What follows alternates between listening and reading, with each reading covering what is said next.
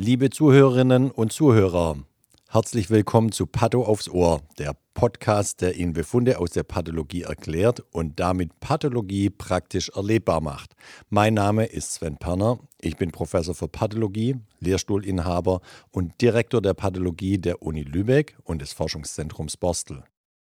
Hallo auch von meiner Seite. Ich bin Doktor Christiane Kümpers, Fachärztin am Institut für Pathologie der Universität zu Lübeck und gleichzeitig die Unterrichtsbeauftragte.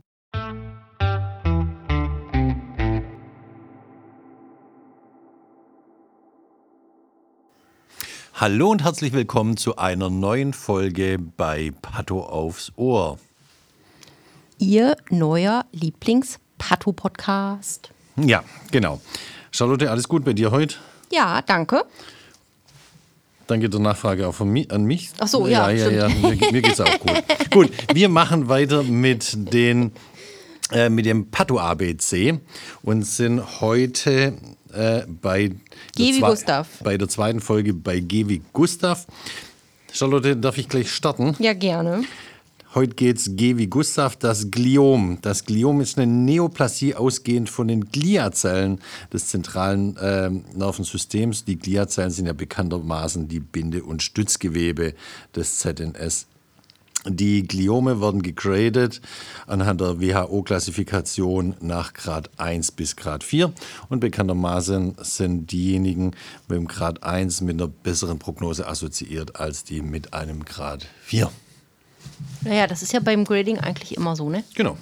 Ähm, ja, und Gliome gehören zur Neuropathologie, das ja tatsächlich ein ganz anderer Facharzt ist als die, sagen wir mal, normale Pathologie.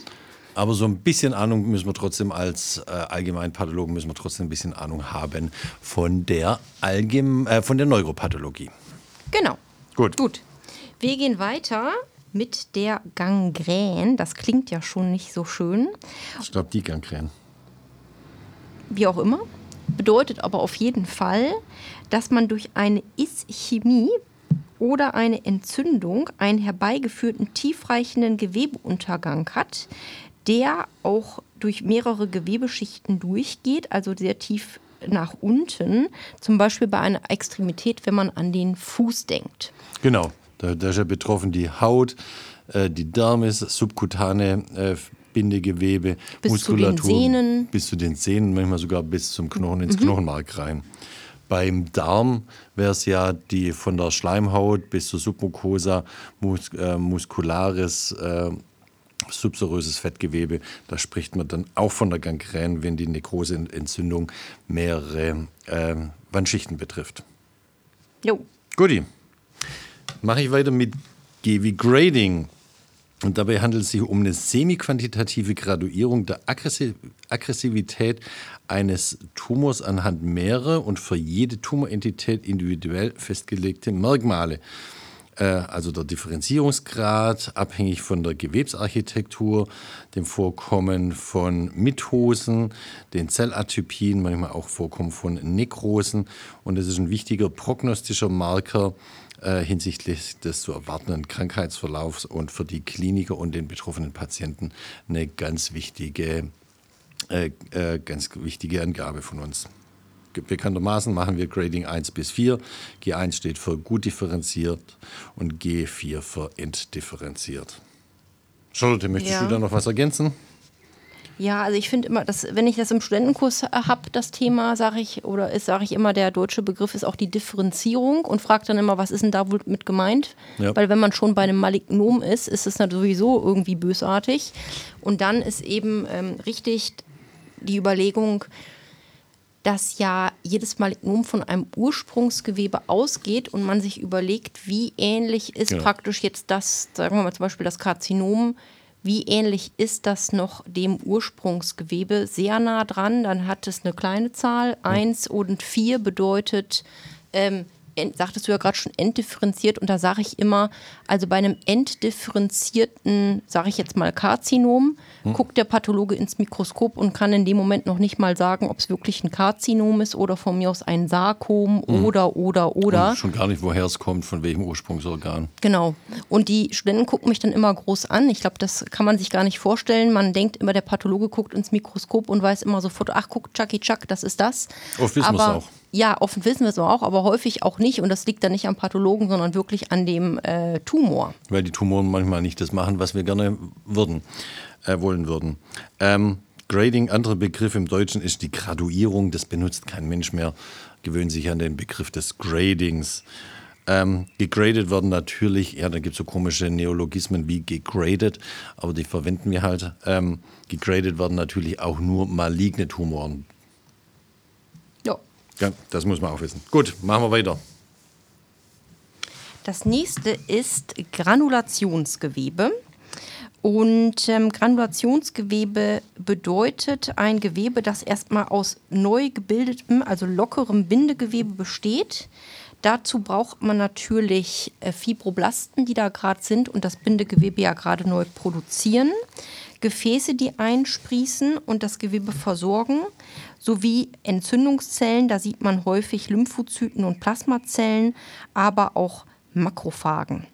Und jetzt ist die Frage, wozu das Ganze? Das ist, wenn man jetzt hier zum Beispiel meinen Finger mal anguckt, so ein klassisches Ding, was man im Rahmen der Wundheilung genau, braucht. Nachdem, nachdem du dich am Ofen verbrannt hast. Genau, nachdem ich mich am Ofen verbrannt habe, wird hoffentlich gerade dieser Defekt ähm, ja. repariert. In dem Sinne, dass praktisch dieses Granulationsgewebe äh, dafür sorgt, dass einfach zum Beispiel in dem Fall meine Haut und mein Unterhautgewebe hier nachwächst. Genau, die Entzündung ist ja dafür da, um die äh, schädigenden Agenzien wie Bakterien zu entfernen. Die Makrophagen äh, entsorgen das kaputtgegangene Gewebe. Ähm, die Gefäßproliferate sorgen dafür, dass eben äh, ähm, neue Nährstoffe da hinkommen können, das Gewebe neu versorgt werden kann und das Bindegewebe gibt dem Ganzen Stabilität und dann kann äh, zum Schluss, wenn das alles gut verläuft, wieder Epithel drüber wachsen. Gut. In meinem Fall hoffe ich das sehr. Das sieht gut aus, so wie ich das sehe. G wie Granulom, das ist durch Histiozyten und Epitheloidzellen und T-Lymphozyten demarkiertes Areal. Mit oder ohne zentrale Nekrosen kann das vorkommen. Pathophysiologisch handelt es hierbei um den Versuch, nicht eliminierbare Antigene, wie zum Beispiel Bakterien, Tuberkulosebakterien zum Beispiel, lokal zu limitieren. Und die Antigene können Fremdkörper, Autoantigene oder Erregerbestandteile sein. Also es ist sozusagen der frustrane Versuch, etwas zu entfernen. Und damit werden die Makrophagen immer größer und größer und werden dann zu sogenannten Epitheloidzellen. Und was man da noch, glaube ich, erwähnen kann, ist, dass ein Granulom, jetzt übersetzt Granulom bedeutet Knoten oder Körnchen. Körnchen, ja. Körnchen. Und das ist tatsächlich so gemeint, dass eben die Makrophagen sich wirklich zu so kleinen Bällchen knubbeln, zusammentun und wirklich einen kleinen Knoten bilden. Und der, was heißt klein, also der kann tatsächlich auch so groß werden, dass man ihn sehen oder auch fühlen kann. Wenn man zum Beispiel an ein Fremdkörpergranulom denkt, was man zum Beispiel nach einem chirurgischen Eingriff hat und dann sich die Zellen um einen Faden, den man ja, ja nicht abbauen kann, oder die Zellen nicht abbauen kann, nicht rum, vollständig. rumschlungeln. Genau, das ist das Fadengranulom. Genau. Und was ich nochmal sagen muss, weil wir mit G am Ende sind, bei der ganzen Entzündung gibt es ja extrem viele Begriffe, alle mit Gra, also Granulom, das ist auch die granulomatöse Entzündung. Es gibt wie gerade das Granulationsgewebe, was ja die granulierende Entzündung ist. Das sind beides chronische Entzündungsformen. Dann gibt's eine Granulozyten gibt es auch noch. Granulozyten, die sind die klassischen Zellen, die man bei einer akuten äh, Entzündung sieht. Also ich weiß nicht, wer das sich alles ausgedacht hat damals, dass man alle Begriffe damit Gra irgendwie anfangen lässt. Aber das Grr. sind... Genau, das sind natürlich alles auch super äh, Sachen, nur mal Fallstricke, wenn man Klausuren schreibt. Oder mündliche Prüfung hat. Oder mündliche Prüfung hat, das sind immer so ein bisschen Fallstricken, also da so ein bisschen aufpassen. Immer. Im Staatsexamen frage ich immer, bitte mal auseinander dividieren, was ist Granulationsgewebe, Granulom und ein Granulozyt. Das ist super. Ja, finde ich auch. Gut, machen wir weiter mit dem H wie Hamartom.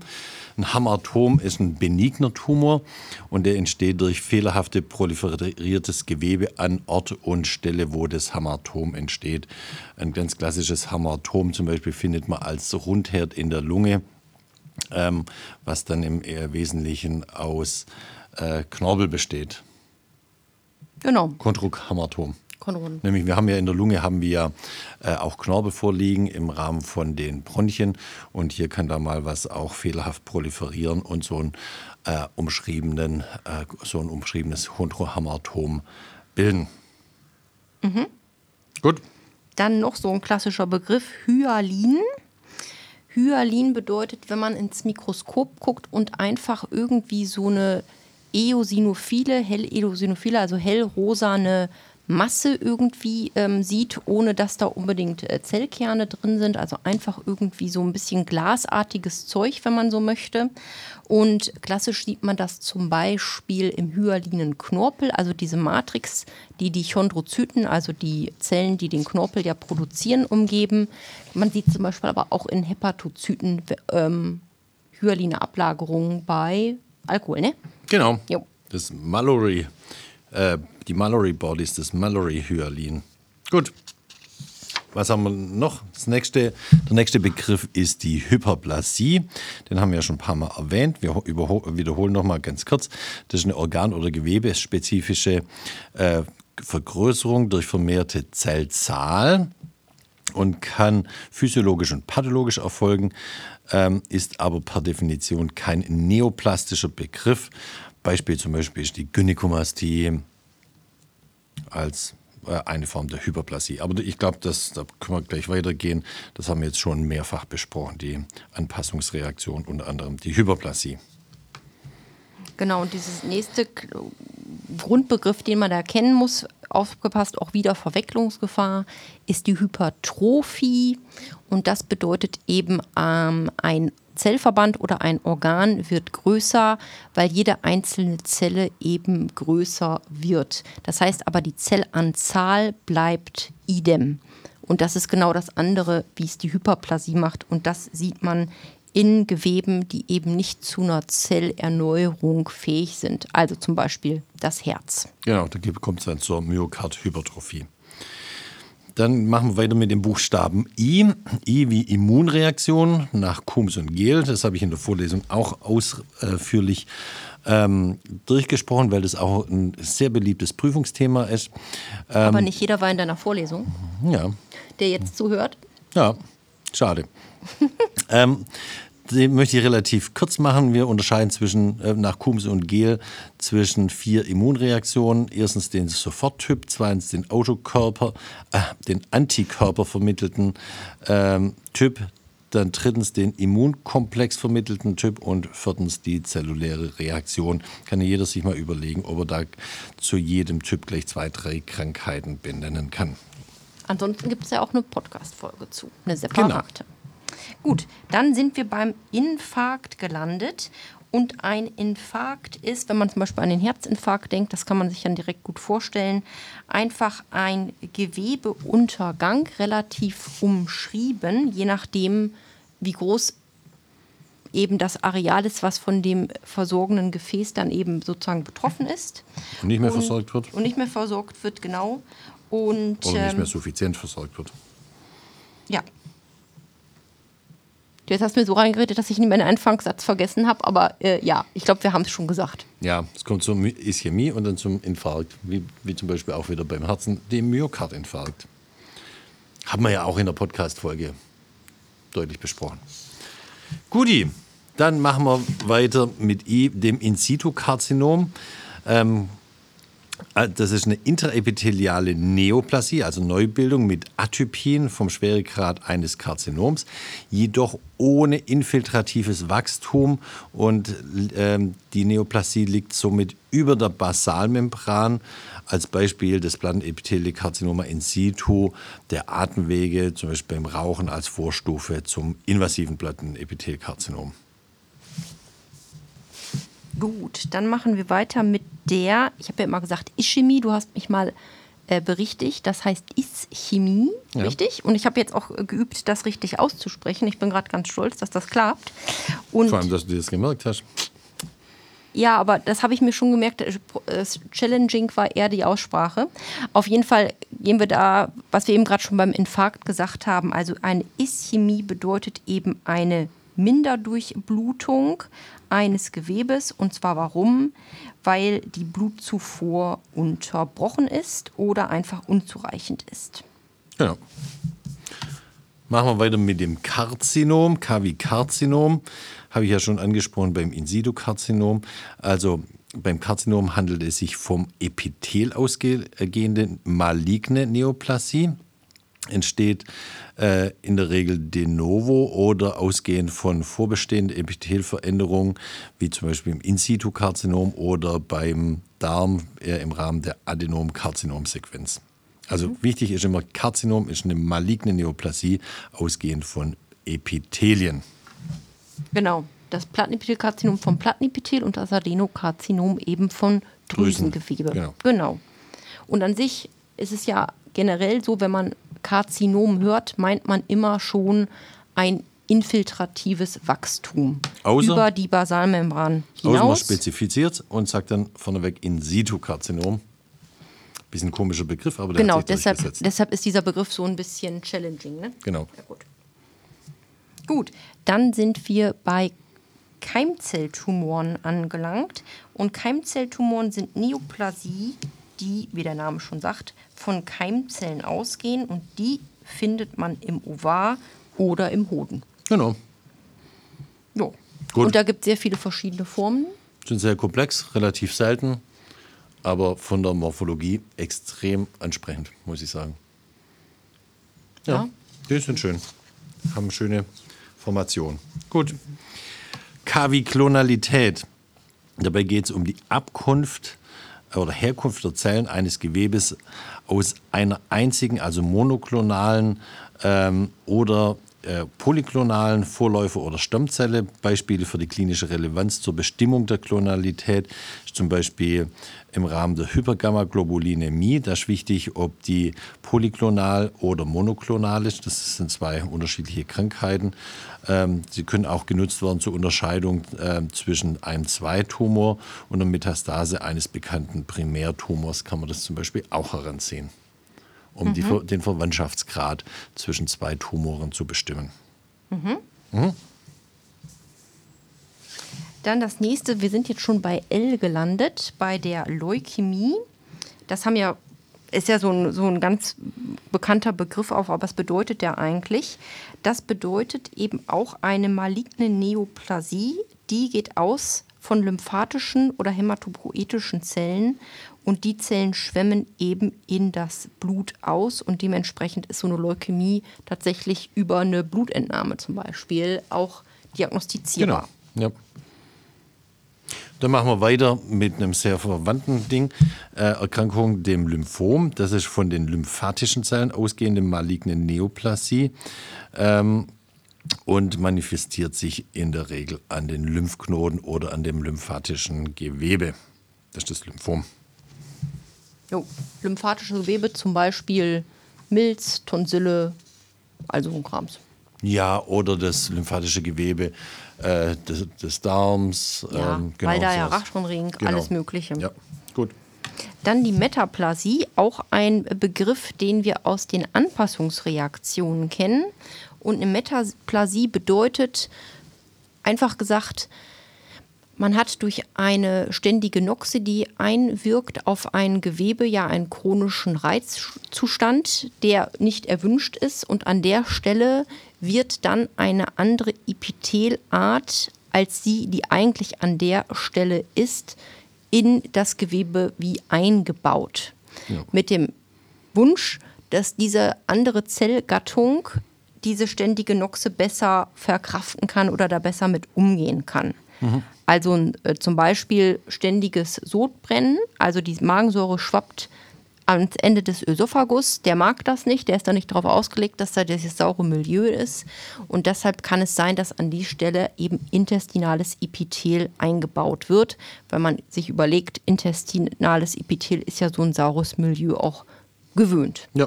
Und das ist aber erstmal nichts Bösartiges ähm, und alles okay, erstmal. Erstmal kann aber bei Persistenz dann doch zu einer Vorläuferläsion eines malignen Tumors werden. Wir machen weiter mit M wie Metastase. Bei der Metastase handelt es sich um einen diskontinuierlichen Ausbreitungsmodus von malignen Neoplasien über verschiedene Wege mit Ausbildung von den sogenannten Tochtertumoren, Tochtergeschwülsten im selben oder teilweise auch sehr weit entfernt liegenden Organ. Beispiel für die Metastasenbildung und die Ausbreitungsmechanismen ist zum Beispiel die hämatogene Metastasierung, die lymphogene Metastasierung, die Metastasierung per Kontinuitatem, also direkt rüberwachsen, kavitär in Form von, äh, im Rahmen von Körperhöhlen oder kanalikulär entlang von irgendwelchen ähm, Kanalsystemen. Ja, zum Beispiel Gallenwege oder so. Gallenwege, ja. ja. Gut. Dann die Neoplasie. Steckt ja schon drin, Neo ist neu. Das ist eine Gewebeneubildung. Ähm, und wird häufig synonym einfach gebraucht, wenn man sagt, man hat ein autonomes, tumorbildendes Wachstum. Ja, wunderbar. Dann mache ich weiter mit N wie Narbe. Das ist der Endzustand eines Reparaturvorgangs mit Defektheilung unter Bildung einer Fibrose. Ich glaube, das können wir genauso stehen lassen. Oder möchtest du was ergänzen? Ja, und ist praktisch der Endzustand von dem Granulationsgewebe, genau. wenn man so ja. möchte. Ne? Wenn's genau. Bei der Defektheilung und wenn eben die Ausheilung nicht zur Restitutio ad integrum geführt hat. Mal gucken, wie bald mein Finger aussieht. Du. Ja. Machen wir noch einen. In dieser Folge noch ein Begriff, Charlotte. Den, das letzte Wort äh, gehört dir. Das ist die Nekrose. Und Nekrose ist eben äh, eine Art des Zelltodes, und zwar ein nicht gewollter, also ein pathologischer Zelltod. Nekrose und, ist immer pathologisch, ja. Ja, aber den Zelltod nicht immer pathologisch, nee. Deshalb, ja, ja. Muss man ein bisschen besser zuhören, das habe ich auch gerade gesagt. Also ein pathologischer, als ja, das stimmt, Zelltod.